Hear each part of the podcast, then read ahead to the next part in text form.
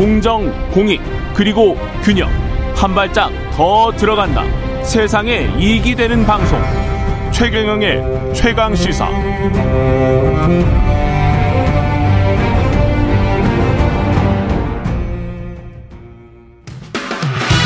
최경영의 최강 시사는 여러분과 함께합니다. 짧은 문자 50원, 긴 문자 100원이 드는 샵 9730. 어플 콩과 유튜브는 무료로 참여하실 수 있습니다. 네, 비대위 체제 전환을 위한 상임 정국이 정국위를 앞둔 국민의힘 내홍 계속되고 있습니다. 당 상황에 대한 입장 수습책 청년그룹에선 어떤 고민이 있는지 오늘은 국민의힘 박민영 청년 대변인 연결돼 있습니다. 안녕하세요. 안녕하세요. 예. 지금 상황이 비상 상황으로 규정을 해서 이렇게 비대위 체제로 간다고 하는데 비상 상황이었던 겁니까? 대변인 생각은 어떠세요? 어, 좀 비상 상황이 아닐 수 있었는데 비상 상황이 된 측면이 있다라고 보여지고요. 근데 현 음. 시점에서는 이 지지율 하락세로 보나 이 어떤 갈등의 증폭 양상으로 보나 저희가 좀 상황을 위중하게 판단할 필요는 있어 보입니다. 근데 사실은 어젠가요? 그젠가 조선일보 칼럼에서 네. 사태의 시작은 이 비상 상황인지 아닌지도 지금 모르 잘 규정이 안 되고 있습니다만은 하여간 네. 당 의총에서는 비상 상황이라고 했으니까 이 사태의 시작은 박민영 대변인이 내놓은 논평이라고 짐작한다. 네. 이게 나왔거든요. 네네.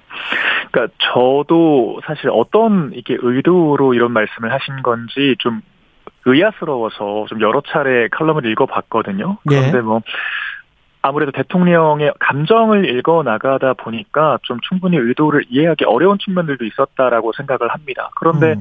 사실 이 징계라는 것은 한참 전부터 이미 진행이 되고 있는 상황이었고 결국에는 칼럼의 끝맺음도 어쨌거나 그 쓴소리의 충정을 충분히 읽으실 수 있을 것이다. 뭐 이렇게 결론을 내리셨거든요. 그래서 음. 어떤 이 인과관계를 막 직접적으로 평가 하신 건 아닌 듯 하고요. 예. 그런 것도 영향을 미쳤을 수 있다 정도의 주장으로 저는 이해를 했습니다. 이 비상 상황 비대위까지 오게 된 것이 내부 총질 문자, 내부 총질이나 하는 당 대표 이게 이제 화면에 비춰지면서 시작이 된 거잖아요. 네. 그러면 이게 누구 누구가 잘못을 한 겁니까?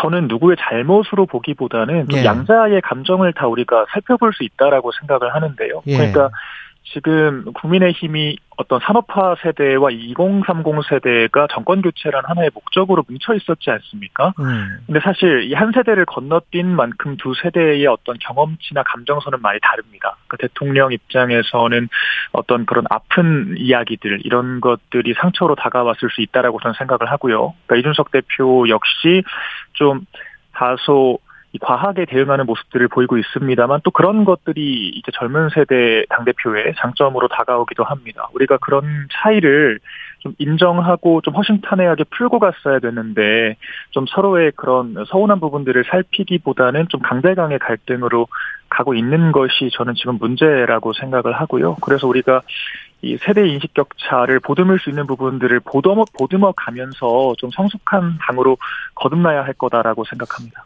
그 지금 강대강의 갈등이라고 말씀을 하셨는데 외부에서 보기는 우총이랄지 뭐 최고위 사퇴랄지 비대위 전환 그다음에 전국위 의장인 어 서병수 의원의 말들 이런 것들을 종합을 해 보면 사실상 내몰리고 있는 상황 아니에요? 강대 강이라기보다는 이준석 네. 대표가 네. 이준석 대표가 약자의 위치에 있는 건 맞습니다. 하지만 음. 제가 늘 강조하는 것이 이 통제 가능한 노력이라고 생각하고요. 그래서 이준석 대표 입장에서도 결국 국민의힘은 돌아와야 할 집입니다. 그리고 당원들 그리고 정치인들 다 함께 가야 할 식구들이고요. 그래서 저는 너무 아픈 이야기를 하는 것은 좀 음. 서로에게 또 많은 상처를 남길 수 있다 이런 생각이고요. 다만 이준석 대표가 명백한 약자의 위치에 있기 때문에 제가 대통령께서 먼저 끌어안아 주셨으면 좋겠다라는 바람을 전한 것이었습니다. 지금이라도 대통령께서 좀 끌어안아 줬으면 좋겠다. 아, 예, 예. 예. 이준석 대표는 어떻게 해야 될까요? 스스로는. 사실 많이 답답하실 거예요. 그런데 네.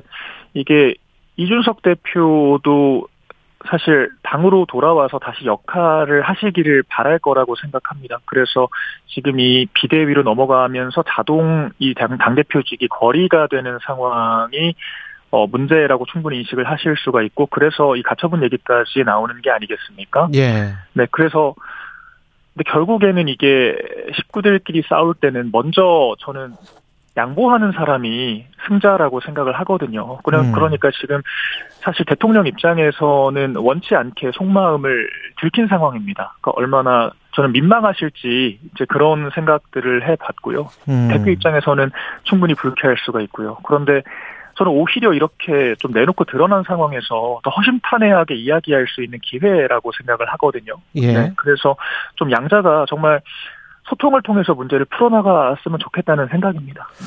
결국 또 경찰 수사가 변수가 될 것 같은데 이런 이야기도 네. 있어요. 그러니까 윤리 징계 6개월 그 다음에 그 직무대행으로 갔잖아요. 그러면 직무대행 네네네. 체제를 그대로 유지할 수가 있었는데 그리고 난 다음에 이준석 당 대표가 돌아올 가능성도 있다. 왜냐하면 경찰 수사가 어 이른바 이제 윤핵관이나 이준석 당대표를 싫어하는 쪽이라고 해야 될까요? 그러니까 반대하는 쪽에서 봤을 때는 경찰 수사가 본인들 생각대로 그렇게 진행되지 않을 수 있다라는 판단 하에 지금 비상 상황을 만들고 비대위 체제로 가고 있는 것 아닌가?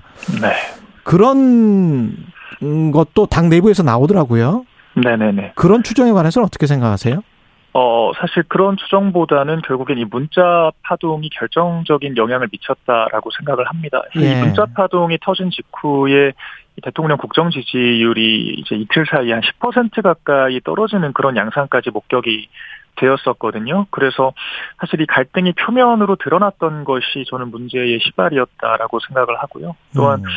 아마도 이제 이런 상황들이 겉으로 드러나다 보니까 좀 수사 그 자체도 좀 정치적으로 비화될 수밖에 없는 부분이라고 생각합니다. 어떤 수사에서 어떤 결과가 나오든 한쪽은 납득하기가 어려울 것이고요. 저는 음. 그래서 이렇게까지 상황이 내몰린 데 대해서 참 참담하다라는 심경을 먼저 전하고 그래서 저는 오히려 좀 네. 이렇게 수사 국면으로 강하게 가는 것보다는 이준석 대표가 돌아올 수 있는 공간을 열어두고 우리가 함께 갈 수 있는 가능성을 마련하는 것이 그러니까 좀 정치적으로도 이게 해석이 가미되지 않게끔 좀 화해 양상으로 가는 것이 최선이지 않을까 네, 저는 어. 그런 생각을 하는 겁니다. 네. 아직도 괜찮다 시간 늦지 않았다 이렇게 네. 보신 거군요. 예.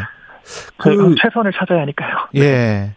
윤석열 대통령이 전 정권 장관 중 이렇게 훌륭한 사람 봤나라는 네네. 발언에 대한 어떤 비판, 문제 의식 이준석 네. 대표도 이야기를 했고 박민영 대변인도 가지고 있, 아직도 가지고 있습니까?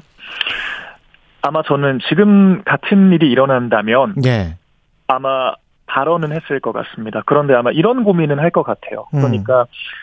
식구들끼리도 잘못을 하면 저는 쓴소리를 하고 피드백을 해야 된다라고 생각을 합니다. 그런데 지금 상황은 그때와 많이 다르죠. 그러니까 그때는 어느 정도 이 쓴소리에 대한 어떤 방어 능력이 있었다라고 한다면 지금은 정말 사방에서 지금 정권이 문매를 맞고 있는 상황이거든요. 예. 그래서 저는 오히려 대통령이 힘이 있을 때 곁을 지키는 사람보다 이렇게 좀 방어하기 어려울 때 정말 좀 주변에서 지켜주고 어쨌거나 우리가 5년 동안 함께 가야 될 정부이지 않습니까? 음.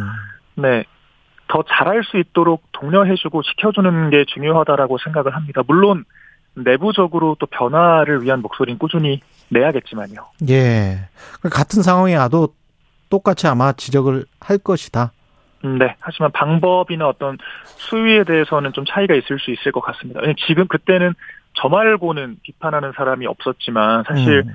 지금은 당내에서도 또 많은 좀 비토가 쏟아지고 있는 상황이거든요. 네. 저는 이렇게 이 당정이 무너지지 않았으면 좋겠는 마음이 정말 간절하고요. 저희가 최후에는 결과적으로 이 대통령께서 시대적, 소명을 다할 수 있도록 지원하는 것이 저희 역할이기 때문에 또 네. 상황에 따라서 예, 제 역할이 달라질 수 있을 거라고 생각합니다. 그 상황이 계속 비대위로 가고 사실상 네. 밖에서 보기에는 이준석 당대표를 내모는 어, 그런 상황으로 간다면 이준석 당대표는 법적으로 뭔가 조치를 하고 어, 소송을 해보고 그럴까요? 어떻게 보십니까? 그러니까 이게 아무래도 좀 그래서 조혜진 하태경 의원이 지금 이야기를 꺼낸 것이 예. 그 비대위의 성격 자체가 이준석 대표가 돌아오는 걸 전제해야 된다라고 음. 주장을 한 것이지 않습니까? 예. 그러니까 이런 경우에는 사실 문제가 덜할 수 있는데 음. 이 이준석 대표가 자동으로 거리된다라고 했을 때는 어떤 정당하게 선출을 통해서 부여받은 그런 권리가 침해되는 거다라고 생각할 수가 있거든요. 예. 그래서 이에 대해서는 어 저는 뭐 가처분이 됐건 뭐가 됐건 적극적인 권리 구제 노력을 하는 게 당연하다라고 생각합니다. 그 지금 상황에서 조기 전당대회를 한다면 이준석 대표는 당권에 다시 도전할 수 있습니까? 조기 전당대회가 어떤 시점에서 이루어지느냐, 음. 수사 결과가 어떻게 나오느냐에 따라 다르기 때문에 예단하기는 어렵지만요. 예. 결과적으로 이준석 대표에 대한 어떤 이 외부적인 지지세가 있지 않습니까? 그런 예. 당 대표에서 계속 1위를 차지하고 있는데 저희 당이 이런 부분들을 귀담아야 한다라고 생각합니다. 결과적으로 당원들이 됐건 국민들이 됐건 이준석 대표를 중심으로 했던 변화의 바람에 대한 기대가 여전히 있는 것이고요. 그래서 음. 어떤 절차상의 문제가 없다면 얼마든지 도전을 할 수 있는 것이고 또 저희가 이제 그런 국민과 당원들의 여론을 충분히 받아들일 수 있다라고 생각합니다. 여건이 만약에 안 된다면 본인이 스스로 나올 수 있는 여건이 안 된다면 네. 다른 특정 후보를 드러내놓고 지원 사격할 가능성은 어떻게 보세요? 어, 그럴 가능성도 물론 있다라고 생각을 합니다. 왜냐하면 사실 뭐 이준석 대표와 어떤 노선과 생각을 같이 하는 사람들이 여전히 당 안에 존재를 하는 것이니까요. 예. 네, 그런 식으로라도 이준석 대표가 생각했던 그런 당내 개혁 노선을 지킬 수 있다면 충분히 가능한 그림일 것 같습니다. 예.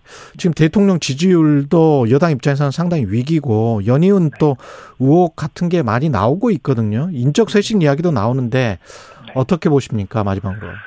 어 사실 저는 대통령이 제가 기대하고 믿었던 모습과는 좀 다른 측면들이 지금 있는 게 사실입니다. 하지만 저희가 선거 때 선거 때 우리가 어떤 마음으로 대통령을 보필했는지 우리가 왜 이 윤석열 이라는 이 전 검찰총장을 대통령으로 지지했는지를 돌아볼 때라고 생각을 합니다. 물론 부족한 부분들이 있습니다. 선거 때도 그랬습니다. 그래서 지지율이 20%대까지 하락하는 국면들이 있었지만 저희 어떤 뭐 권영세 장관, 원희룡 장관, 뭐 이준석 대표, 그리고 어떤 청년 보좌 역들 이렇게 전면에 앞세워서 이 윤석열 대통령이 왜 시대의 리더인지를 증명하고 대통령으로 만들었습니다. 저는 그래서 우리가 그때의 그 마음, 제가 6개월 전 청년 보좌역 간담회 때 윤석열 대통령께 그 드렸던 그런 조언들, 그러니까 이 어떤 민주화 세대의 어떤 이런 나쁜 잔재들과 혈혈단신으로 맞서 싸우던 그런 리더로서의 모습, 그리고 당장 어떤 국정보다는 그런 세대 교체, 세대 통합의 교두보를 만들어야 한다는 그런 문제 의식들 이런 것들을 상기하고 큰 줄기로 따라갈 수 있다라고 한다면 저는 충분히 이 위기를 극복할 수 있다라고 생각을 하고요. 저희가 왜 그렇게까지 간절하게 정권 교체를 바랐는지 우리가 윤석열 대통령께 원했던 모습이 무엇이었는지를 되돌아봐야 할 때라고 생각합니다. 예, 국민의힘 박민영 대변인이었습니다. 고맙습니다. 감사합니다.